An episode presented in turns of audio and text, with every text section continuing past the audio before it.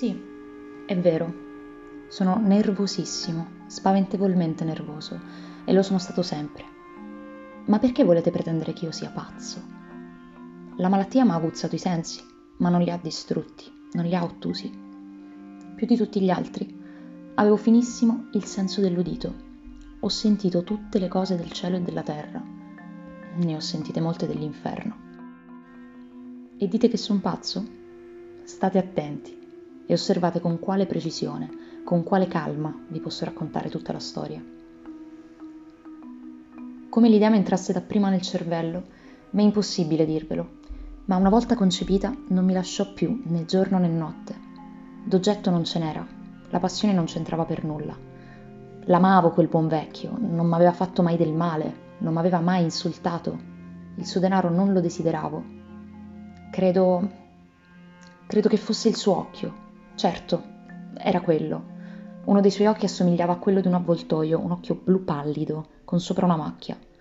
Ogni volta che quell'occhio mi cadeva addosso, mi si gelava il sangue e così, lentamente, a gradi, mi misi in testa di troncar la vita del vecchio e con quel mezzo liberarmi per sempre dell'occhio. Ed ecco il buono, voi mi credete pazzo.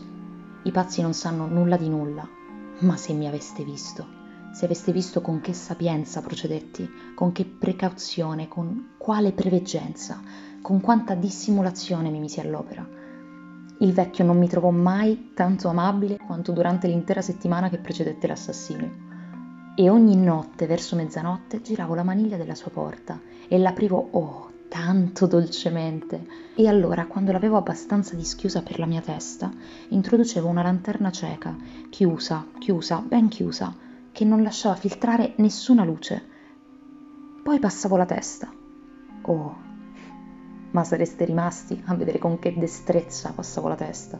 La muovevo lentamente, lentissimamente, in modo da non turbare il sonno del vecchio. Ma bisognava certamente un'ora per introdurre tutta la testa attraverso l'apertura, abbastanza avanti per vederlo coricato nel suo letto. Ah, poteva darsi che un pazzo fosse così prudente? E allora, quando la mia testa era ben dentro la camera, aprivo la lanterna con precauzione. Oh, ma con che precauzione, con che precauzione, perché la cerniera strideva e l'aprivo giusto quanto bastava perché un filo impercettibile di luce andasse a cadere sull'occhio d'avvoltoio. E questo l'ho fatto sette lunghe notti, ogni notte a mezzanotte precisa, ma trovai sempre l'occhio chiuso e così mi fu impossibile mandare ad effetto il divisamento perché non l'avevo con quel povero vecchio, ma col suo cattivo occhio. E ogni mattina, allo spuntare del giorno, entravo francamente in camera sua, gli parlavo coraggiosamente, chiamandolo a nome con un tono cordiale, informandomi come aveva passato la notte. Mi pare eh, che avrebbe dovuto essere un vecchio molto profondo se avesse pur sospettato che ogni notte, proprio a mezzanotte, l'esaminavo mentre dormiva. L'ottava notte fui ancora più cauto nell'aprire la porta la lancetta piccola di un orologio si muove più presto di quel che non facesse la mia mano. Giammai prima di quella notte avevo sentito tutta la potenza delle mie facoltà, della mia sagacia. Potevo appena contenere le mie sensazioni di trionfo, pensare che ero là, aprendo la porta a poco a poco, e che lui non si sognava neppure le mie azioni e i miei pensieri segreti. A quell'idea mi lasciai sfuggire un piccolo riso, e forse mi sentì, perché si riscosse d'un tratto sul letto come se si svegliasse Scommetto che voi pensate che allora mi ritrassi, ma no, cari miei. La sua camera era nera come la pece, tanto erano fitte le tenebre, perché le imposte erano accuratamente chiuse per paura dei ladri, e sapendo che non poteva vedere quella piccola apertura della porta, continuai a girarla ancora piano piano, a poco a poco. Avevo passato la testa ed ero al punto d'aprir la lanterna quando il pollice mi scivolò sulla serratura di latta ed il vecchio si rizzò sul letto gridando Chi è là? Rimasi completamente immobile, non dissi niente. Per un'ora intera non mossi un muscolo e durante tutto quel tempo non lo sentii ricoricarsi. Stava sempre a sedere in ascolto, proprio come avevo fatto io per intere notti. Ma ad un tratto intesi un fievole gemito e riconobbi che era il gemito d'un terrore mortale. Non era un gemito di dolore o d'affanno, no. Era il rumore sordo e soffocato che si leva dal fondo di un'anima sopraffatta dallo spavento. Oh, io lo conoscevo bene quel rumore. per molte notti, a mezzanotte precisa, mentre che tutti, tutti dormivano, era scaturito dal mio proprio seno, attraversando con la sua eco spaventosa i terrori che mi travagliavano. Lo conoscevo bene, ripeto. Sapevo quel che provava il povero vecchio, ed avevo pietà di lui, quantunque avessi la gioia nel cuore. Sapevo che era rimasto sveglio fin dal primo piccolo rumore, quando s'era rivoltato nel letto. I suoi timori erano andati sempre crescendo, s'era sforzato di persuadersi che eran senza ragione, ma non aveva potuto. S'era detto a se stesso: eh, non è altro che il vento nel camino, non è che uno scorcio che attraversa il soffitto, oppure semplicemente un grillo che ha mandato il suo grido. Sì, egli s'era sforzato di fortificarsi con quelle ipotesi, ma tutto è stato vano tutto vano, perché la morte che s'avvicinava era passata dinanzi a lui con la sua grande ombra nera e così aveva avviluppato la sua vittima. Ed era l'influenza funebre dell'ombra inavvertita che gli faceva sentire, quantunque non vedesse e non udisse niente, che gli faceva sentire della mia testa nella camera. Quando ebbi aspettato un bel pezzo, pazientissimamente, senza sentirlo rigoricarsi, mi risolvetti a schiudere un po' la lanterna, ma così poco, quasi nulla. L'aprì dunque così furtivamente, così furtivamente che non sapreste nemmeno immaginarlo, soltanto che un sol raggio pallido come un filo di ragno si slanciò finalmente dall'apertura e venne a cadere sull'occhio dell'avvoltoio. Era aperto, spalancato, ed io entrai in furore appena l'ebbi visto. Lo vidi nettamente, tutto d'un blu opaco e ricoperto d'un velo orribile che mi ghiacciava il midollo nelle ossa, ma non potevo vedere che quello della faccia della persona del vecchio perché avevo diretto il raggio, come per istinto, precisamente sul luogo maledetto. Ed ora, non v'ho già detto che quel che prendete per una pazzia non è che una ipercuratezza dei miei sensi. Ora vi dirò, mi giunse agli orecchi un rumore sordo, soffocato, frequente, simile a quello di un orologio avvolto nel cotone. Quel suono lo riconobbi anche quello. Era il battito del cuore del vecchio. Ebbe virtù d'accrescere il mio furore come il battere del tamburo porta all'esasperazione il coraggio del soldato ma riuscii ancora a contenermi e rimasi lì senza muovermi, badavo a mantenere il raggio dritto sull'occhio. Nello stesso tempo la carica infernale del cuore batteva più forte, diventava sempre più precipitata e ad ogni istante sempre più forte. Il terrore del vecchio doveva essere estremo. Quel battito, dico, diventava sempre più forte di minuto in minuto. Ma state attenti, eh? V'ho detto che ero nervoso e infatti lo sono, e allora nel pieno cuore della notte, tra il silenzio pauroso di quella vecchia casa, un sì strano rumore mi mise addosso un terrore indicibile, irresistibile. Potei contenermi e restar calmo ancora qualche minuto, ma il battito diventava sempre più forte, sempre più forte. Doveva star per scoppiare quel cuore. Ed ecco che una nuova angoscia si impadronì di me. Il rumore poteva essere udito da qualche vicino. L'ora del vecchio era venuta.